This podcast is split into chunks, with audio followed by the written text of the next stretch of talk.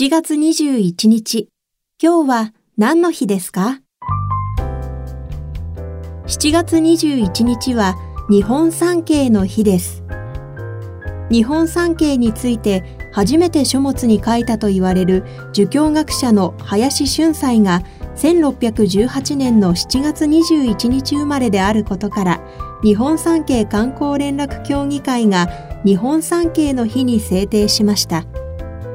日本三景は宮城県の松島、京都府の天橋立、広島県の宮島の3カ所でいずれも国の特別名勝に指定されています。